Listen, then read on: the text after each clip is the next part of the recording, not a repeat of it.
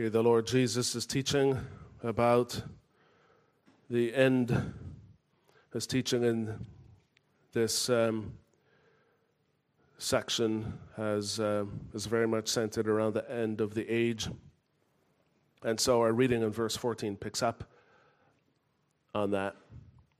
He says, For it will be like a man going on a journey who called his servants and entrusted to them his property. To the one he gave five talents, to another two, to another one, to each according to his ability. Then he went away. He who had received the five talents went at once and traded with them, and he made five talents more. So also he who had the two talents made two talents more. But he who, do, he who had received the one talent went and dug in the ground and hid his master's money. Now, after a long time, the master of those servants came and settled accounts with them. And he who had received the five talents came forward, bringing five talents more, saying, Master, you delivered to me five talents. Here, I have made five talents more. His master said to him, Well done, good and faithful servant. You have been faithful over a little, I will set you over much. Enter into the joy of your master. And he also, who had the two talents, came forward, saying, Master, you delivered to me two talents. Here, I have made two talents more. His master said to him, Well done, good and faithful servant. You have been faithful over a little, I will set you over much. Enter into the joy of your master. He also, who had received the one talent, came forward, saying, Master, I knew you to be a hard man, reaping where you did not sow, and gathering where you scattered no seed. So I was afraid, and I went and hid your talent in the ground. Here, you have what is yours. But his master answered him, You wicked and slothful servant. You knew that I reap where I have not sown, and gather where I scattered no seed. Then you ought to have invested my money with the bankers, and at my coming I should have received what was my own with interest. So take the talent from him and give it to him who has the ten talents. For to everyone who has will more be given, and he will have an abundance. But from the one who has not, even what he has will be taken away. And cast the worthless servant into the outer darkness. In that place there will be weeping and gnashing of teeth. When the Son of Man comes in his glory, and all the angels with him, then he will sit on his glorious throne. Before him will be gathered all the nations, and he will separate people one from another as a shepherd separates the sheep from the goats. And he will place the sheep on his right, but the goats on the left. And then the king will say to those on his right, Come, you who are blessed by my Father, inherit the kingdom prepared for you from the foundation of the world. For I was hungry, and you gave me food. I was thirsty, and you gave me drink. I was a stranger, and you welcomed me. I was naked and you clothed me. I was sick and you visited me. I was in prison and you came to me.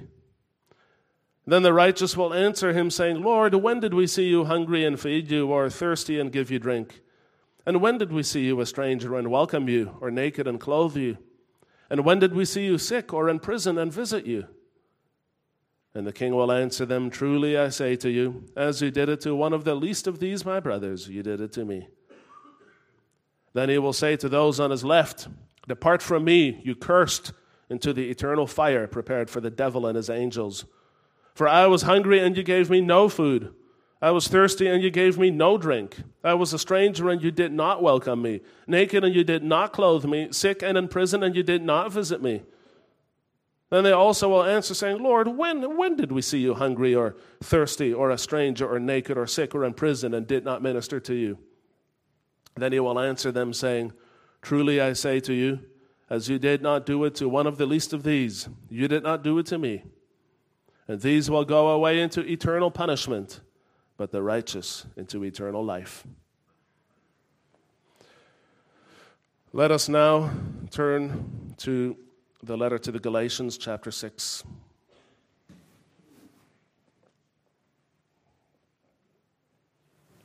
We're going to read the verses six, 1 through 10 together.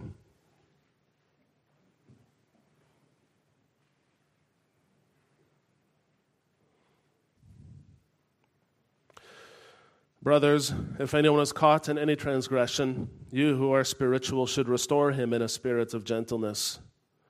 Keep watch on yourself, lest you too be tempted. Bear one another's burdens, and so fulfill the law of Christ. For if anyone thinks he is something when he is nothing, he deceives himself. But let each one test his own work, and then his reason to boast will be in himself alone and not in his neighbor, for each will have to bear his own load. Let the one who is taught the word share all good things with the one who teaches.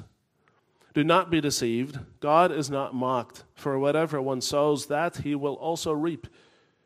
For the one who sows to his own flesh will from the flesh reap corruption, but the one who sows to the Spirit will from the Spirit reap eternal life.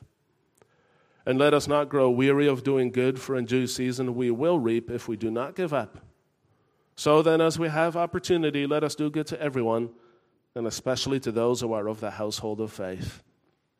In our text this morning is those last two verses, and let us not grow weary of doing good, for in due season we will reap if we do not give up. So then, as we have opportunity, let us do good to everyone, and especially to those who are of the household of faith.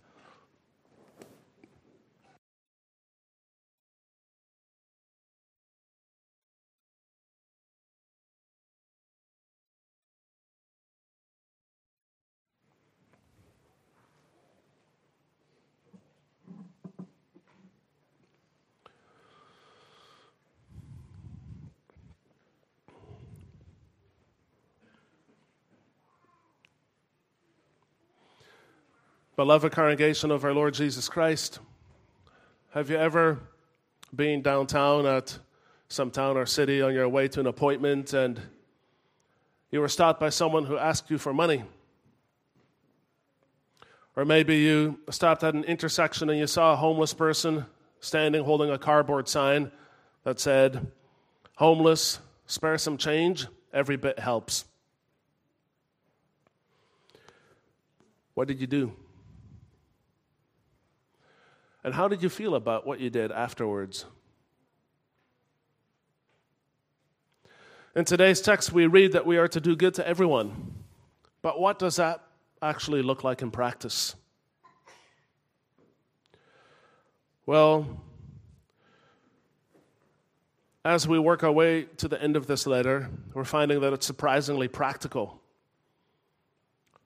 We've spent a lot of time on doctrine, especially in chapters 3 and 4. And maybe you thought to yourself that all doctrine was an abstract theological point. But hopefully, as time went on, you've discovered that, that it is surprisingly practical and it becomes even more practical here at the end. And we should not be surprised at that because the whole gospel is practical. It is a beautiful, practical gospel that we've been given. We should not be surprised when it actually speaks into our life and into very specific situations that we encounter. The gospel is really that what, what drives everything. It's the gospel we've learned so far that will help us to understand the command in these two verses. And the gospel will also need to shape our response to that command. And if we don't see that clearly, then we can become completely overwhelmed can become overwhelmed by the command to do good to everyone. So let's look at that from the perspective of the gospel together. God calls us to do good to everyone, and we'll see that that means that we are to do it for the right reason and also to do it at the right time. So maybe we can take a very big step backwards and ask ourselves the question why do good in the first place? Some people might think, well, the, the point is to be a good person. They have this vague notion of, of what's right and wrong, and they think as long as you live a generally good life, then you should be okay. And there are actually sometimes also people in the church, Christians, who think that way. It's not what the Bible teaches, though. It is true that there is a relative sense in which some things are better than others. That's obvious to anyone. But, but nobody is good in an absolute sense. Scripture says, No one is righteous, no, not one. No one understands. No one seeks for God. All have turned aside. Together they have become worthless. No one does good, not even one. That is the verdict of Scripture over our lives outside of God's grace, apart from God's grace, and there's nothing that you can do to change that. True goodness is measured by the yardstick of God Himself, and He is infinitely good. And all have fallen short of His goodness. Scripture says all have sinned and fall short of the glory of God. That's the one thing that all people have in common, whether they're on the giving end or the receiving end, whether you're the guy driving the car or the guy holding the cardboard sign. We've all sinned. We've all fallen short. We're all by nature opposed to God. In fact, when you deny that, you're merely confirming that it's true because to deny what God says about us makes him is, is to call him a liar. In 1 John 5, verse 10, it says, Whoever believes in the Son of God has the testimony in himself. Whoever does not believe God has made him a liar, because he has not believed in the testimony that God has borne concerning his Son. And then it makes no difference if you occasionally do something good or not, because by nature there is still this rebellion, this inherent opposition to God underlying your life. And there's no way out of that on your own. And that is why the gospel is such good news, because the gospel says that God sees this, God knows this, God wants sinners to be right with Him. It's not just sinners who occasionally want to be right with God, it is God who, in His burning love for His people, wants them to be right with Him, and He knows they cannot do it on their own. That's why he sent Jesus Christ into the world to live and to die in our place. In Galatians 4, verse 4 and 5, remember that wonderful verse? It said, But when the fullness of time had come, God sent forth his Son, born of a woman, born under the law, to redeem those under the law, that we might receive adoption as sons. Jesus is the eternal, natural Son of God, the true Son he was born into this world at a time that God decreed. He lived a life that was completely unblemished. He died bearing the burden of God's heavy wrath against sin. And all those who confess their sins, all those who ask God for forgiveness in Jesus' name, are forgiven. They're reconciled with God. They are no longer under the curse of the law. They are no longer under God's judgment. They are redeemed. They belong to God. And listen, when God accepts you, He accepts you completely. There is no probation. As it says in the Lord's Day 23, God, without any merit of my own, out of mere grace, imputes to me the perfect satisfaction, righteousness, and holiness of Christ. And He grants these to me as if I never had nor committed any sin, and as if I myself had accomplished all the obedience which Christ has rendered for me, if only I accept this gift with a believing heart. In other words, we are already, if you belong to God, you are already regarded not just as righteous, but as good. There is no probation. We are His dear children. Now, all of this is hopefully familiar to you, but it's good to go over the basics again because it is so easy for us to profess one thing but live another. And the one area where you see that the most clearly is in this whole area of doing good. The whole letter to the Galatians is about how your works, your deeds, your good deeds cannot add to your standing before God in any way. And we know that on a theological level, but how does that knowledge, uh, how do we act out of that? Do we act out of that on a practical level? Think about the last time that you did something good for someone else. How did it make you feel? You felt good about yourself, didn't you?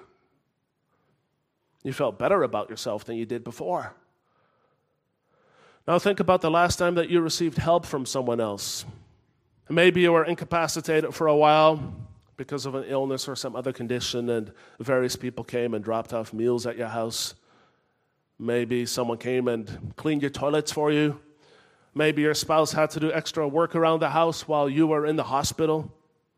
And undoubtedly, there were family members and friends helping you out but you weren't able to do much yourself. Now, how did that make you feel? Some people would answer, guilty. Makes me feel guilty. I hate accepting help from other people. They're very kind, but it, it makes me feel guilty. And they know it's not logical, but they still have this pervasive sense of guilt that haunts them.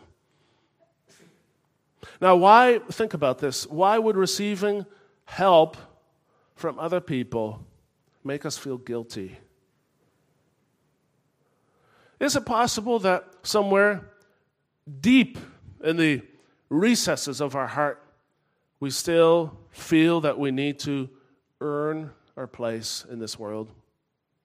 Theologically, we know that we don't. We understand that. But practically, practically, our heart is telling us something different. Is that because it's difficult for us to accept grace? But let's run with this. If it's difficult for us to accept grace, what is our motivation for doing good? Is it because in our hearts there's still some merit attached to doing good? It's incredible, isn't it? The whole point of this letter was to explain to us that our good works merit nothing in the eyes of God, and yet when it comes down to our actual behavior, it's still very difficult to get away from that kind of merit based theology. And it's not good if you do good for the wrong reasons. So, how can we do good for the right reason? Well, one very important thing to remember is that all good works are really God's works. Ephesians 2, verse 10 says that we are His workmanship, created in Christ Jesus for good works, which God prepared in advance for us that we should walk in them. So it's God's work.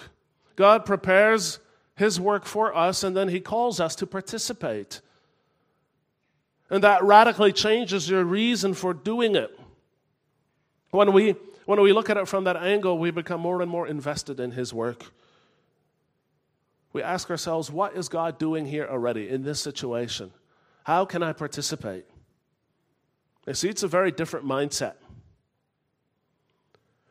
That desire to participate in God's work is because God has worked in us first. To put it in, in theological terms, it's the fruit of sanctification, not the grounds of justification. If you have one of my catechism students in your family, ask them what that means. It's the fruit of sanctification, not the grounds of justification. Or to put it differently, it's what you do because you're right with God. It's not what you do to become right with God. Now, having said all of that, God does promise us a reward for obedient service, and He, he does that here as well. It says very clearly, Let us not grow weary of doing good, for in due season we will reap if we do not give up. And all of this, of course, is in the context of what went before the idea of reaping and sowing, and um, all of that putting, put, put against the background of, of uh, the flesh and destruction and eternal life. So, doing good here is compared to sowing. And when you sow and when the conditions are right, there is always a harvest. And so God promises us that harvest, and He does it in other places in Scripture as well. But what does that reward look like? Now, there are already many ways in which we experience a reward for the good that we do in this life. You think about the last time that you did something that helped someone else. You have uh, the satisfaction of reflecting the image of God to the people around you. You have the satisfaction of seeing sin constrained sometimes and suffering alleviated. So, in that sense, you already have a reward, in a sense, in this life for doing good. But that's not the harvest that he's speaking about in verse 9. This is the harvest that we receive after death. And that is not something that we think about very often, but Scripture encourages us to do so. It says you don't need to be afraid of this. This is meant for your encouragement. This is meant to give you perspective in life. We read, the, we read the words of Jesus in Matthew chapter 25, and he made it very clear that there is a reward for what we do here on earth. Look, for example, at the parable of the talents. The master we read about that, right? Matthew 25. And the master called his people to give account for what he entrusted them with. The first one had received five talents, and he doubled his investment. The second one had received two talents, he doubled his investment as well. This parable reflects a kind of harvest that we can expect to reap. If the harvest has to do with what we sowed, and what we sowed was a faithful discharge of our responsibilities, then the reward is not that we get to spend eternity doing nothing. The reward is that God gives us even more responsibilities suited to our renewed capacities and glory. The same thought is reflected in Matthew 24, verse 46 to 47. Here Jesus said, Blessed is that servant whom his master will find so doing when he comes. Truly I say to you, he will set him over all his possessions. So here, the master, that's Jesus, comes back, and the servant is set over all of his possessions. And again, a similar parable in Luke 19, the parable of the ten minas. A noble man goes away to a far country to receive a kingdom. He receives a kingdom and then returns to settle accounts with his servants. And the nobleman is, of course, the Lord Jesus. The servants are his people. And standing in, starting in Luke 19, verse 16, we read, The first came before him, saying, Lord, your mina has made ten minas more. And he said to him, Well done, good and faithful servant. Well done, good servant. Because you have been faithful in a very little, you shall have authority over ten cities. And the second came, saying, Lord, your mina has made five minas. And he said to him, And you are to be over five cities. So you see, the one who has been entrusted with much and who lived up to that responsibility was entrusted with even more. And the same was the case of the one who was faithful with a little.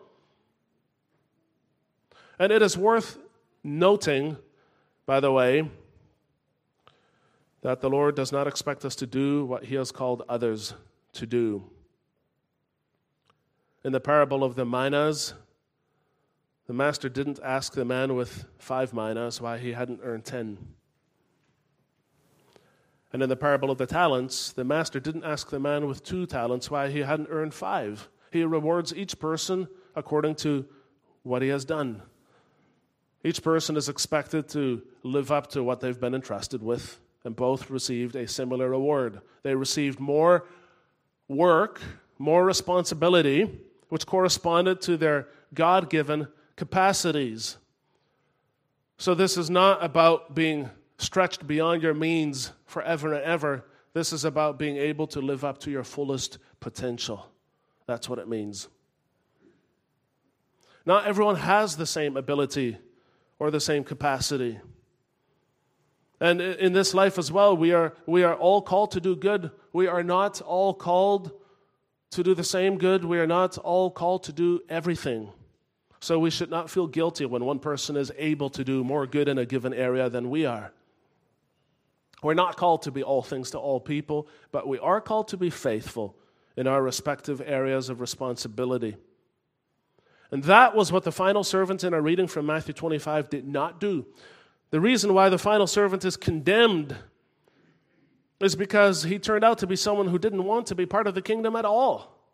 It's not that he did his best and in the end it wasn't enough. It's that he wasn't interested in his master's priorities at all. He just wanted to be left alone to do his own thing. And so he was, after everything was taken away from him. God calls us to do good to everyone, and there's grace in that call. Because when we begin to obey, we learn more about ourselves we learn more about what makes us tick. What shapes our relationship with others? What is central to that relationship? You start to think about those things. Is it, is it guilt? Is it need? If you're, if you're dealing with someone else, you're doing good to someone else, what is standing in between you? What's your, your point that you both have in common? Is it your sense of guilt? Is it their sense of need that is all that they focus on? Or is it the gospel which is between you, which unites you, in which you both find your identity, and then only then seeing your needs in that context. See, our motivations are not always clear to us. Watch what happens the next time that you do something for someone and you get met with ingratitude or hostility or they take you for granted. Watch what happens to your heart. All this stuff comes to the surface that you thought, whoa, I didn't, I didn't know that that was there. And you start to question your motivations. You, and you realize that two people can do the same thing and be motivated by two very different reasons. Someone who was running because she's in a race is different from someone who's running because she's being chased by a, a leopard. Right? They're both running. They might even be running in the same area, but they're not doing it for the same thing. And there's going to be a different outcome for each. They're not doing it for the same reason, and there's going to be a different outcome for each of them. And in the same way, two people might do the same good thing but be motivated by very different reasons. And sometimes that becomes apparent over time, and maybe sometimes we need to repent of our reasons. Maybe reflecting on these things together is making us realize our motivations are not always right. We all fail, and sometimes we do good, even the good that we do with the best of intentions is still done for the wrong reasons. And that's where the gospel is so beautiful. Because the gospel already says to you look, you belong to God. You're not on probation, you belong to Him forever. And everything that happens in your life, everything that you do, functions in the context of that relationship between you and God. And salvation is so thorough that God can even redeem your misplaced efforts. Maybe you didn't do it for the right reasons. Maybe you meant well, but in the end you still did it. And God still uses our broken efforts to accomplish His work in some way. God has His own way in our lives, in this world, and world history. And He's not limited by our limitations, He's not held back by our sins. The whole story of the Bible is, is about that. The, the greatest sin of all, the crucifixion of our Lord Jesus Christ, was used by God to accomplish the greatest good. There was something that was done for terrible motives. And the Lord worked it to good. The Lord has His own ways of working in our lives and working with, with what we bring to Him. And, and He calls us to be faithful and to learn from, from the things that, that we do. We have to understand our our life is not defined by who we are at any given point in time. Your life is not one point. If you, if you struggle with a sense of failure about specific things in your life, your life is not about that one point. Your life is linear. We're going to be talking about time soon. Time is linear. That sets us apart from, from for example, Hinduism, which has a circular view of time. For us, time is linear. That's what the Bible says. And we, we are in that time for a while and things develop and happen in our lives during that time. So it's silly to define ourselves by any one point in time. You've got to look at this as a whole process, as, a, as, as an ongoing process, a process that includes good and bad motivations, failure, redemption, success, all mixed up together. And over all of that, God's promise in Philippians 1, verse 6 that he who began a good work in you Remember, it's God's good work in you. He will bring it to completion at the day of Jesus Christ. God will finish His work in us. And for that very reason, He calls us to carry on doing good. And so we operate on faith, even if we know that we're going to fail, even if the results are not immediately visible, even if we're prone to giving up. Feeling discouraged is not bad. If you're feeling discouraged this morning, it's not bad. It's an opportunity to reassess our motivations if we look carefully. So, God has called us to do good to everyone. We've seen that we need to do good for the right reason. Now, let's see that we are to do it at the right time. Time. We're going to talk about time. Time is very important in the Bible. All of time after the fall into sin is building up to the revelation of God's Son in history. And then with Christ, a totally new time has dawned. God's reign has become visible through Christ. When he came, he preached that the time is fulfilled, the kingdom of God is at hand. Repent and believe in the gospel. That indicates we are living in the time between his first and his second coming. It's a time in between, it is a limited time, it is running out. And when he returns, that time will be completed, and his coming will be a catastrophic event, as foretold in the prophets and in the book of Revelation. During this limited period, we have, by God's grace, been given time. And that time is limited, and so there's a sense of urgency, a sense of time pressure underlying our passage, as it is in many places in the Bible. Whether you pay attention to it or not, the season is changing. The time for harvest is at hand. The time of his return in glory is coming. And you see that in the changing of the seasons here as well. We have seasons here in Western Australia, maybe not as pronounced as they are in Canada, where it really is a night and day difference. But we have seasons, and you can start to see, depending on where you are at in the month, what, what and in the year, what season is coming. You see little clues, and and and so we're in a season, we're in a time, and and we can see it in world history as well. The, the time for harvest is at hand, the time for his return and glory is coming, and there will be a final judgment. And there are many places in the Bible that remind us of passing time and that approach of God's final judgment. So we have time right now. The judgment is not here yet. By God's grace, He warns us and He calls us to use our time carefully.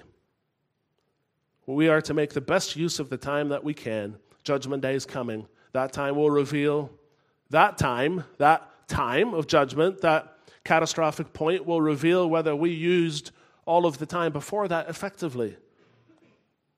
So, what are you living for? It's easy, especially for youth.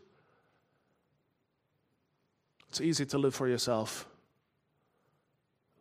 You have money, no responsibility, minimal bills to pay, phenomenal amount of energy. You have it made. It'll never be this good again. Well, it will get better in other ways, but this amount of energy, this amount of flexibility, you will not ever have that again. So, what are you spending this on? Are you actively doing good? Are you, the, the time when you will reap a set already, do you realize that? When you're young, you have this, this sense that time will never end, that it's elastic, that there's always room for more. But think about the seasons, you know? You can think that, but the seasons are progressive, they don't change. The time of God's judgment is set already. The time when your life will be evaluated is set already. What are you spending your time on? God has entrusted you with His time. Are you, are you using it well? Are you actively doing good? How are you using the time in between creation and recreation? How are you using this incredible opportunity of your life that you have? Because you have the gift of life, you have new life, regeneration, and that gift comes with responsibility. The responsibility was to fill the whole world with the fruit of the Spirit and so fulfill the law of love. That was already prophesied in Isaiah 27, verse 6, when he said, In days to come, Jacob shall take root. Israel shall blossom and put forth shoots, and listen carefully, fill the whole world with fruit. That was the, the end goal. That Christ would make for himself a new people, a new Israel, and that these people would fill the whole world with fruit. Think about the fruit of the Spirit. That's what God redeemed us for. And so, doing good is not a box to tick, it is not an option on an otherwise self centered life that's fundamental to what you do. So to give up is a form of neglect. Let us not grow weary of doing good, he says. We all have times when we grow weary. But growing weary, in the first half of that verse, verse, verse 9, is connected to giving up in the second half. Let us not grow weary of doing good for in due season. We will reap if we do not give up. Growing weary is connected to giving up and that's not permitted. So, growing weary is not a reason to let go, it's a motivation to hold on even tighter. It's as if he's saying, whatever else happens, don't let it come to that. Don't give up. Don't throw in the towel. Don't do it. And you know, if all time is under God's reign, then the opportunity, the time to do good, is divinely fixed as well. And so when, when you have these opportunities to do good, you can embrace them confidently, knowing that God gave us that time. He will give us the resources to use that time well, even if those resources are limited, because we all have limitations. And we should not, we should not think we can be all things to all people, do all good things at all times, everywhere, because we have created inbuilt limitations. We have needs for things like sleep, for example. You, you cannot do good while you are sleeping. And uh, these are not, um, not all of these limitations are bad. These are not post fall limitations. This was how we were created. We are embodied and flesh creatures with limitations. So, time is limited. Our energy is as well because of how God made us. It can be fatiguing to do, to do good. Even if you do it for the right reason, even if you do it at the right time, it is still fatiguing. For instance, when someone has to care for someone else over a long period of time, this is a noble thing. But there is also a phenomenon known as caregiver burnout.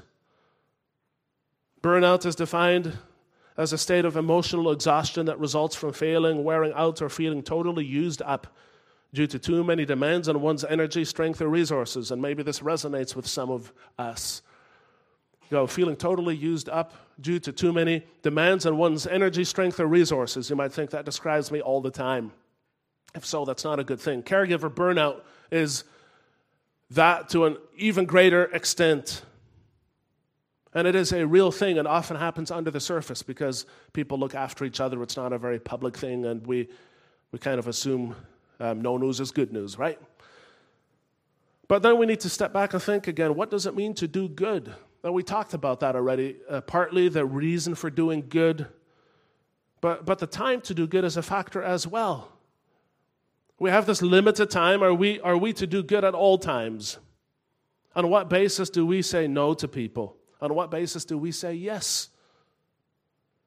Again, what's our motivation? Are we, are we motivated by a sense of guilt? Are we trying to compensate for something? How does all of this fit into the passing of time before Judgment Day? You're limited. And the fact is, there will always be things that you need to say no to. Even in your family, you cannot bear everybody's burdens. Saying yes to one need means that in that moment you say no to any other potential need. Imagine a, a mother with two daughters and they both phone her in the same span of an hour. They both need her to help with the kids or whatever it is right now. Um, she cannot be in both places at the same time. To say yes to one means she has to say no to the good that she could have done to the other. So, which ones, which needs will you bear? Which deeds will you do? And it brings us back to motivation. Why do we do this? Let's think about mothers. Mothers sometimes feel guilty. Maybe mothers often feel guilty. Some mothers feel they're not doing anything, whether that be in their family, in the church, or in the world. They're running themselves into the ground, but they feel they're not doing anything. Interesting that.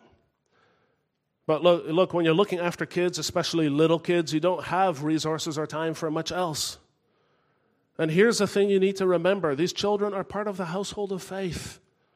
You got to think of your household as a circle. And we've talked about this in the premarital class as well, in terms of your marriage as a circle, small circle, and then your household, when there's kids in it, are a, are a circle as well. And all of those are in the much bigger circle of the household of faith. So, your household is a little circle in the big circle of the church. And, and, you should not see these two things as separate. You should not think, well, you know, I'm so tied up with, with my kids that I can't do anything for the church. No, your kids are part of the church. This, this little circle is in the big circle. So that's false guilt. And it seems that many young couples today feel the pressure for the mother to work as well. Um, it's not even always finances. It seems that, that this is a, a growing trend in our midst. A young couple's feeling the pressure for the mother to work as well. Um, and obviously, I mean, every situation is different, you know. Um, and there may be reasons for that, but we're talking here about general trends that there's a general sense of pressure on young couples, social expectation that they ought to, ought to work somehow, ought to be involved in the world, ought to do all this different stuff. And our passage encourages us to look at this from a totally different way.